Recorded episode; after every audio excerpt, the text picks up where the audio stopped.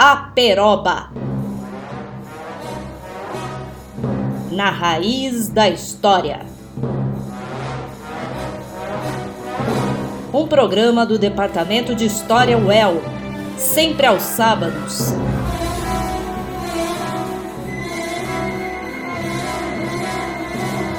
À uma da tarde.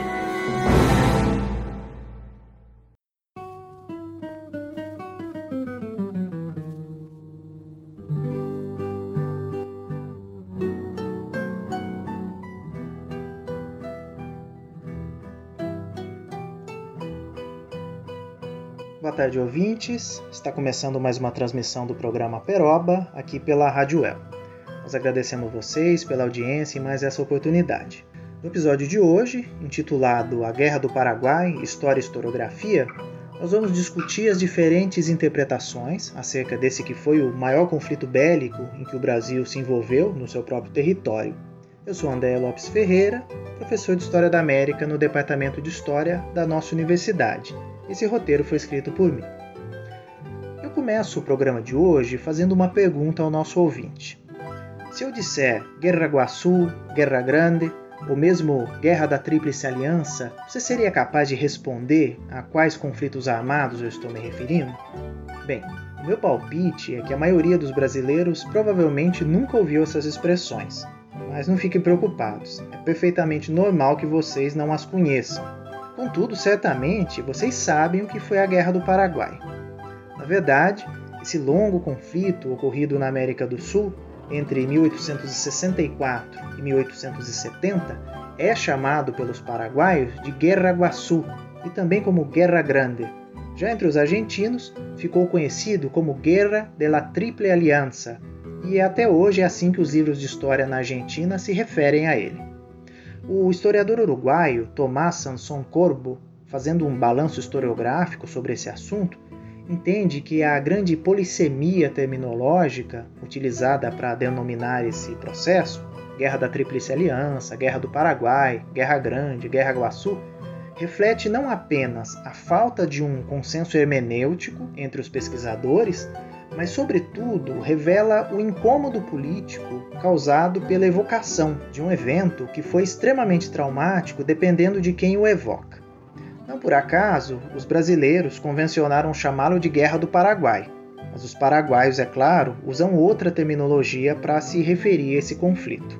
Aliás, do ponto de vista do Império do Brasil, batizar essa contenda como Guerra do Paraguai não deixava de ser uma atitude interessada, digamos assim, pois parecia se tratar de algo relativo somente ao outro país, cuja responsabilidade era exclusivamente dos paraguaios. Para discutir essa e também outras questões, no episódio de hoje do nosso programa, recebemos um convidado para conversar. Eu estou falando do Gabriel Inácio Garcia, que é formado em História pela Universidade Estadual de Londrina e que também defendeu o seu trabalho de mestrado no programa de pós-graduação em História Social da UEL. Gabriel, eu te dou as boas-vindas e já te agradeço pela entrevista. Obrigado por falar aqui com a gente. Boa tarde, professor André. Boa tarde também a todos os ouvintes da Rádio UEL, a todos os ouvintes do programa Aperoba. Eu agradeço imensamente o convite, me sinto muito honrado de participar e é uma grande alegria poder contribuir um pouquinho com a minha pesquisa sobre a Guerra do Paraguai, um tema tão relevante, tão importante dentro da nossa história. Espero poder contribuir. Nós que agradecemos, Gabriel, pela sua participação. Bom, é, me parece que a Guerra do Paraguai, ou a Guerra da Tríplice Aliança, ou ainda a Guerra Grande, vai ser difícil aqui escolher uma denominação para essa entrevista, viu, Gabriel? Bem, essa guerra, além de um conflito de grandes dimensões, foi também uma espécie de oportunidade para que os vários países envolvidos descobrissem uns aos outros. Eu me explico. Nós estamos falando de uma guerra de meados do século XIX, quando os meios de comunicação na América do Sul eram ainda muito rudimentares, né? A impressão é que pela primeira vez no, na história do Brasil, já independente, se falava desse vizinho, o Paraguai. E essas informações que chegavam aqui vinham sobretudo através da imprensa escrita. Então eu te pergunto, Gabriel, qual foi o papel da imprensa na cobertura desse conflito, dessa guerra? Bem, eu destacaria dois pontos, professor André. Primeiramente, a questão da, da, dos meios de comunicação, dos meios de transporte, que nesse momento eram muito limitados. Então, nós não tínhamos aí à nossa disposição tantas ferramentas de, de comunicação rápido. A principal era ainda car as cartas. E aí há uma relação entre essas imprensas e os seus correspondentes enviados para o campo de batalha, para o teatro de operações, ou também e também os militares que, que escreviam para esses jornais. E, ali relatavam as experiências, as novidades, as situações que iam acontecendo. É, eu, eu, chamo atenção para um caso muito, muito emblemático, muito marcante, que é de um, de um almirante e ele se correspondia com um jornal carioca muito famoso chamado A Semana Ilustrada. E ali na, na, na coluna reservada a ele, ele, ele assinava com o pseudônimo de Leva Riba, ele em duas oportunidades ele menciona algo que, que me chamou muito atenção, que é ele, eles estavam ali transitando pelo rio e encontram uma garrafa e dentro dessa garrafa havia um jornal paraguaio e ali ele olha o conteúdo e fica surpreso e revoltado ao mesmo tempo pela forma como os paraguaios estavam mostrando os brasileiros. Então, a imprensa ela traz essa, essa dinâmica de correspondências, é, é, é um meio de circulação também de, de ideias muito importante nesse momento. E aí entra o segundo ponto que eu acho importante: como dimensionar o papel dessa imprensa em uma sociedade com alto índice de analfabetos. Será que é razoável darmos tanto valor a ela? Acredito que sim, porque a imprensa, apesar de ter público, um público restrito de, de leitores que poderiam destrinchar os seus conteúdos, ela se utilizou nesse momento das imagens, a chamada imprensa ilustrada que floresce nessa década de 1860 e que ganha muita força, porque uma pessoa iletrada podia abrir o jornal, não, não conseguir fazer a leitura, mas é, vendo a, a, charge, as charges, algumas delas é, de fácil interpretação visual, poderia ali assimilar algum, alguma informação, algum conteúdo. E, e, além disso, nós temos consciência da existência da, da leitura oral muito presente, inclusive dentro do, dos acampamentos. Uma, uma caricatura paraguaia ilustra isso, um, um grupo de, de soldados reunidos e um deles apenas tem uma edição do jornal e, e faz a leitura para o grupo. Então, há uma multiplicação desse, desse conteúdo através da leitura oral e alcançando essas pessoas iletradas. E ali a, a expressão deles é de riso, é, é de, é de, é de alegria, porque certamente, é, e como, como a própria legenda da imagem diz, eles estavam rindo dos brasileiros. Então, é uma imprensa que ganha muita força durante esse período e transita em, diferentes espaços e, e, alcança até mesmo as pessoas iletradas. Claro, não, não vamos dizer que todos tinham acesso à imprensa, não é isso, mas devemos pensar numa, numa difusão dessas ideias e dessas imagens que foi muito significativo. Certo, Gabriel. Esse conflito acontece também no momento de definição dos estados nacionais na região. É, você pode falar um pouco sobre isso para o nosso ouvinte? Isso. É, a guerra ela se coloca no momento onde esses é, estados recém-constituídos estão se afirmando especialmente Paraguai e, e, Brasil, eu percebo, professor André. Nós temos ali o Uruguai, é, é, muito enfraquecido por, pelas disputas internas, é, o mesmo vale dizer para a Argentina, então são países que é, ingressam na guerra, mas não, não têm um, um protagonismo tão grande quanto Paraguai e Brasil. Paraguai já havia, já havia um processo de, de, de unificação política em torno de Carlos Lopes e depois do seu filho, Solano Lopes, e o, o Brasil em torno da, da monarquia de Pedro II. E são países então que, que, que, percebem na guerra, que encontram na guerra uma forma de, de afirmação dos seus respectivos eh, modelos de, de Estado. Né? Para o Paraguai era a oportunidade de anexar territórios, de garantir a sua autonomia política, sua autonomia econômica, ali na região da Bacia Platina. E para o Império Brasileiro foi a, a, a expressão máxima de poder e de estabilidade do reinado de, de Pedro II.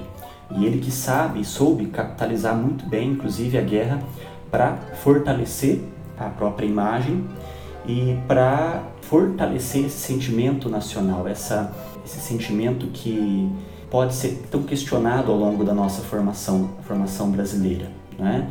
É, a ponto de, de, de, na primeira metade do, do século XIX, terem ocorrido tantos movimentos separatistas, insurreições, rebeliões. Então, a Guerra do Paraguai ela apresenta um inimigo externo, a necessidade de unir a nação, de unir para combater esse inimigo externo, que no caso é o Paraguai. Então, acho que aí é um componente que foi muito bem explorado politicamente pelo Império Brasileiro.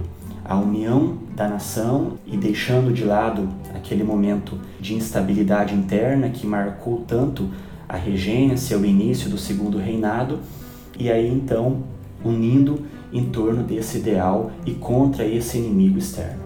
E tendo em vista que, emprestando o conceito do, do grande teórico dos nacionalismos, o Benedict Anderson, aos estados são, são comunidades imaginadas, essas imprensas elas, elas souberam, admiro muito, professor André, a forma como elas manusearam os símbolos, as linguagens, a própria história é, resgatando símbolo, forjando e resgatando, no caso do Paraguai, símbolos identitários, trazendo a memória, do no caso paraguaio ainda, dos guaranis, um povo guerreiro, um povo valente que é, enfrentou a dominação. Então, essa utilização da história, a utilização de imagens que, que fundamentam essas comunidades e fundamentam a sua luta contra esse inimigo é algo muito presente nessas imprensas. Entendo, Gabriel. Me parece que a guerra ela se volta para fora, é claro, o inimigo é, é, externo, mas internamente ela joga um papel, um papel muito forte. Vale dizer também aqui para o nosso ouvinte que, a rigor, até a Guerra do Paraguai, o Brasil não tem propriamente um exército. Ele se consolida de fato na Guerra do Paraguai. Terminado esse conflito, se torna um, um agente social e político muito importante, inclusive na própria derrubada do Império, né? Tá certo, Gabriel. Vamos falar um pouco então da sua pesquisa. A dissertação de mestrado que você defendeu se intitula Espelho do Prata: A representação do outro na Guerra Ilustrada da Tríplice Aliança contra o Paraguai, 1865-1867. Fala um pouco pra gente sobre esse seu trabalho. Bem, é, esse trabalho ele foi uma continuação do meu, do meu trabalho de conclusão de curso aonde ali eu havia estudado, analisado apenas um jornal, um jornal brasileiro, o Paraguai Ilustrado. E na dissertação eu abri um pouco mais o enfoque, pensando dois jornais, o jornal brasileiro Paraguai Ilustrado e o jornal paraguaio El Sentinela, comparando um trabalho comparativo dessas duas fontes, é, pensando ali quais elementos foram apareciam nos dois jornais em termos de, de, de, de linguagem, em, em, recursos como a ridicularização, sátiras, humor, a animalização, esses recursos que apareceram nos dois, e percebendo também as propriedades, as particularidades de cada um deles, é, a forma como cada um procurou representar essa alteridade. Né? O, o centro da, da, do trabalho foi esse, pensar o olhar sobre o outro, como a alteridade aparece na imprensa brasileira e na imprensa paraguaia. Bom, mas então você pesquisou como a imprensa paraguaia e também a imprensa brasileira retrataram a guerra, não é? é você pode então compartilhar com a gente um pouco do que você descobriu? Afinal de contas, como o Brasil e também o exército brasileiro eram mostrados lá no Paraguai, pela imprensa paraguaia? E eu te pergunto também o contrário, não? Como os paraguaios eram vistos, eram retratados pela imprensa brasileira, mais especificamente a imprensa da corte do Rio de Janeiro? Porque o Paraguai Ilustrado era um, era um jornal da capital do império, não é isso? Exatamente, professor André, isso mesmo. O Paraguai Ilustrado ele teve uma vida muito curta, muito efêmera. Ele circulou ali no ano de 1864, então logo no início do conflito. Como o próprio título diz Paraguai Ilustrado, os seus editores, os seus é, envolvidos na, na sua confecção desejavam mostrar o Paraguai, o que era o Paraguai. Nós já comentamos sobre como que a guerra abre os olhos para o vizinho para conhecer né, quem está à volta. Então, objetivos do Paraguai Ilustrado era mostrar aos brasileiros o que era o Paraguai. Só que, claro, era uma imagem muito distorcida pelo viés patriótico. Os paraguaios apresentados como um povo dominado por uma tirania, a tirania de Francisco Solano Lopes, então vítimas. Em outros momentos, eles também eram mostrados como é, a população paraguaia era mostrada como, como inferior, como é, é, propensa a práticas ilícitas, a todo tipo de, de situação ridícula e, e, vergonhosa, enfim, há um esforço muito grande então de demonizar, de satirizar, ridicularizar a imagem dos paraguaios, mostrando como um povo atrasado, um povo bárbaro e que deveria ser combatido, deveria ser enfrentado pelos brasileiros por terem afrontado a honra nacional ao invadir a região de Mato Grosso. E isso é, é um discurso que encontra também, é, é, não, não, é, não é exclusivo do Paraguai Ilustrado, é importante pontuar isso, ele, ele se estende a muitas outras publicações, a ponto de nós encontrarmos discursos é, defendendo que o, o, Brasil, os aliados, deveriam dar um, aos paraguaios o mesmo tratamento que os romanos na antiguidade haviam dado a Cartago, ou seja, o Paraguai deveria ficar terra arrasada, como um exemplo do que, do que acontece com o povo bárbaro. Aí, novamente, essa visão do, do, do periódico, dos periódicos, é, o que acontece com o povo bárbaro quando enfrenta um país civilizado, quando enfrenta a civilização, e aí então a imagem brasileira. Então, há esse, essa oposição entre civilização e barbárie, que foi possível também identificar dentro do El Sentinela. O El Sentinela também traz essa constantemente essa oposição civilização versus barbárie. Só que aí, virando as chaves, os paraguaios se veem como a civilização ameaçada pela barbárie dos brasileiros, a barbárie da monarquia de Pedro II.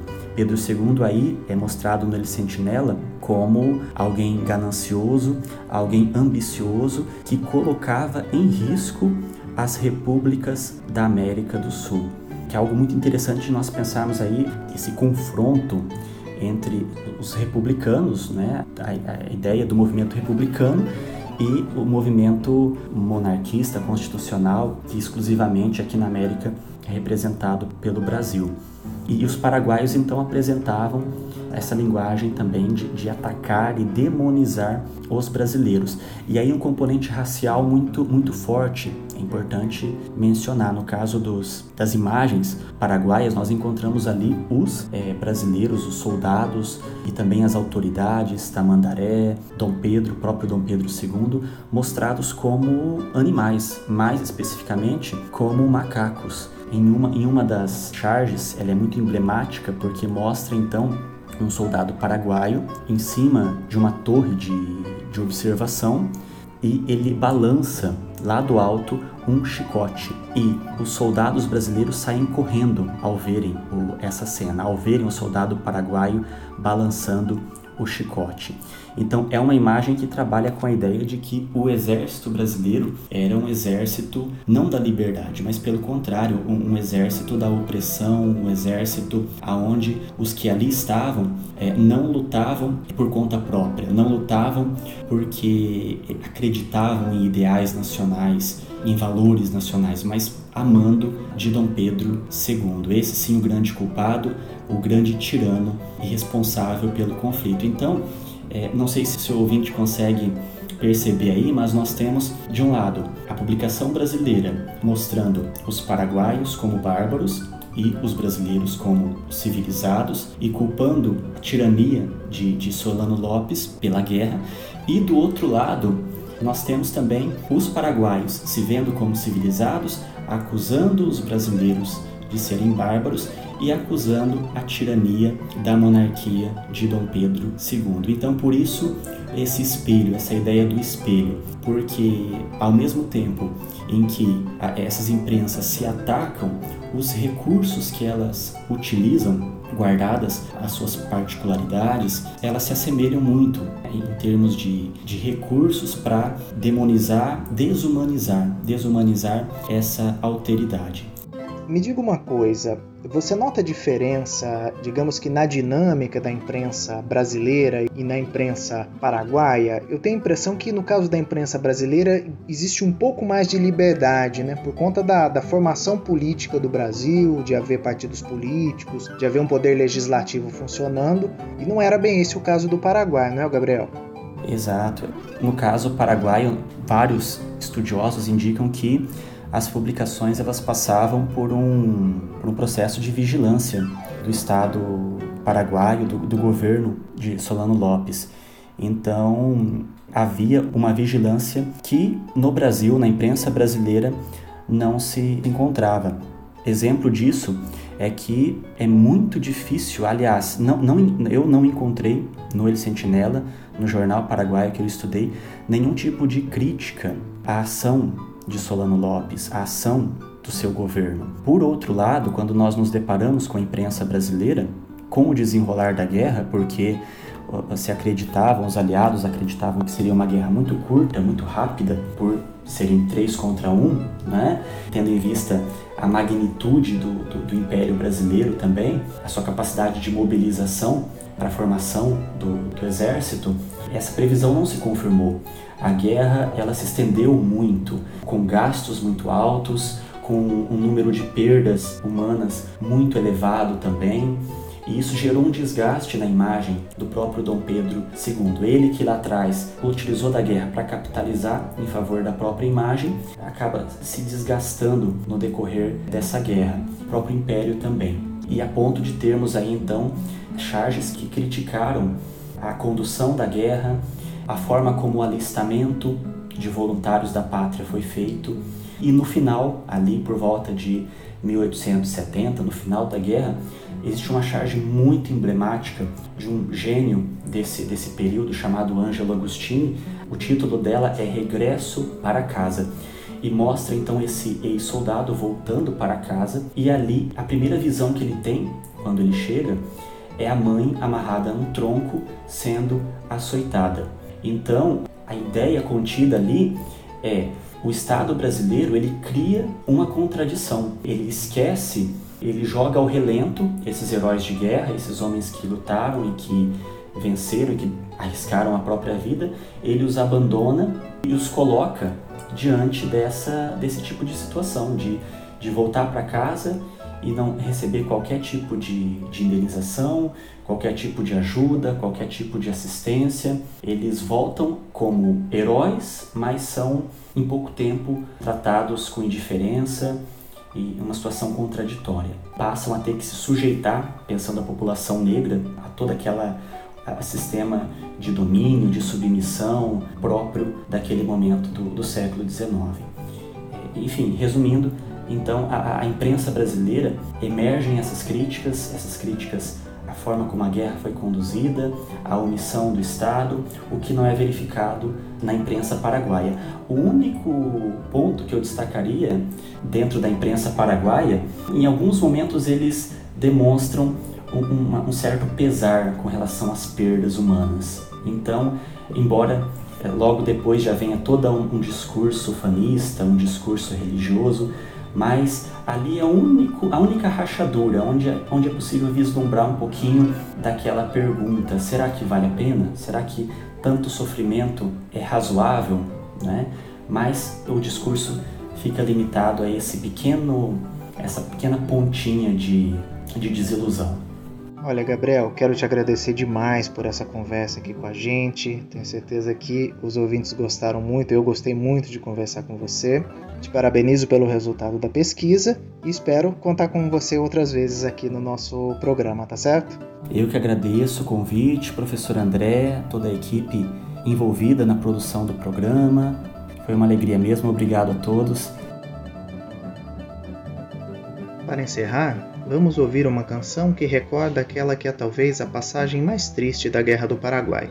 No dia 16 de agosto de 1869, estando as tropas paraguaias já praticamente derrotadas, o exército brasileiro protagonizou a última grande batalha daquele conflito. Com milhares de homens, o Império do Brasil enfrentou algumas centenas de paraguaios, a maioria dos quais não passava dos 15 anos de idade, sendo muitos bem mais jovens que isso, ao redor dos 10 anos apenas. Em síntese, uma tropa de crianças que foi massacrada pelos brasileiros. Conhecida no Brasil como Batalha de Campo Grande, esse episódio recebeu outro nome do lado paraguaio, Batalha de Acostanhú ou Batalha de los Niños. Em forma de guarânia, tradicional ritmo paraguaio, a Canção de Acostanhú está repleta de palavras em guarani, língua oficial do Paraguai, junto com o castelhano. A música foi composta por Emílio Bidi e tem letra de Federico Riera. A versão que vamos escutar é interpretada por Ricardo Flecha.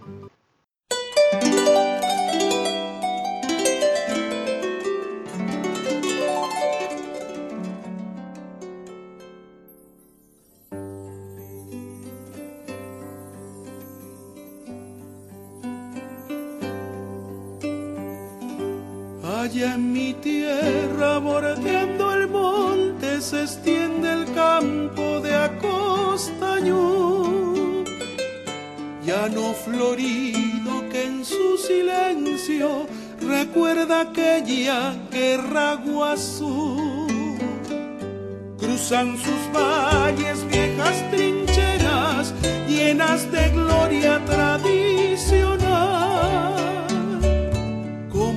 70 se alzan las sombras de aquellos bravos del Paraguay. Yo quisiera cantarte tu heroico pasado, la gran epopeya de un pueblo viril. Pedacito de tierra, color de esperanza, reliquia de gloria y honor guaraní va surcando tu valle dormido, fue el mudo testigo de tu curuzú. Y en cien luchas tenaces su cruel resistencia pusieron los héroes de tu acostañón.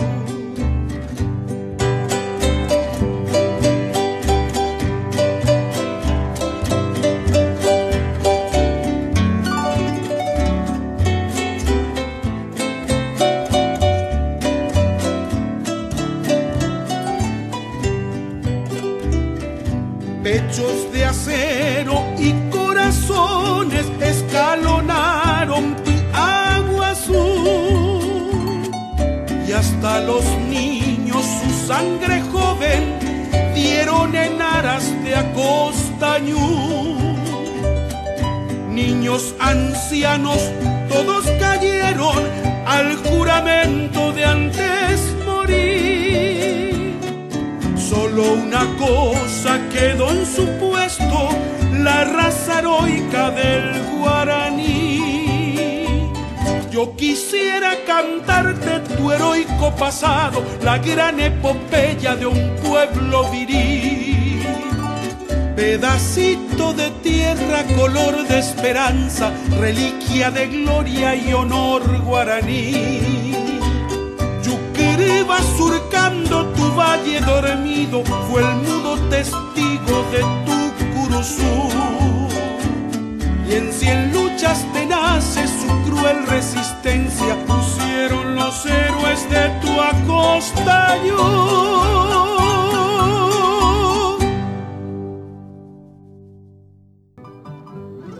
De hoje teve como fundo musical o álbum Arpa Guarani, do músico, poeta e folclorista uruguaio Aníbal Sampaio. O lançamento desse disco foi feito em 1967 pela gravadora chilena Microfone,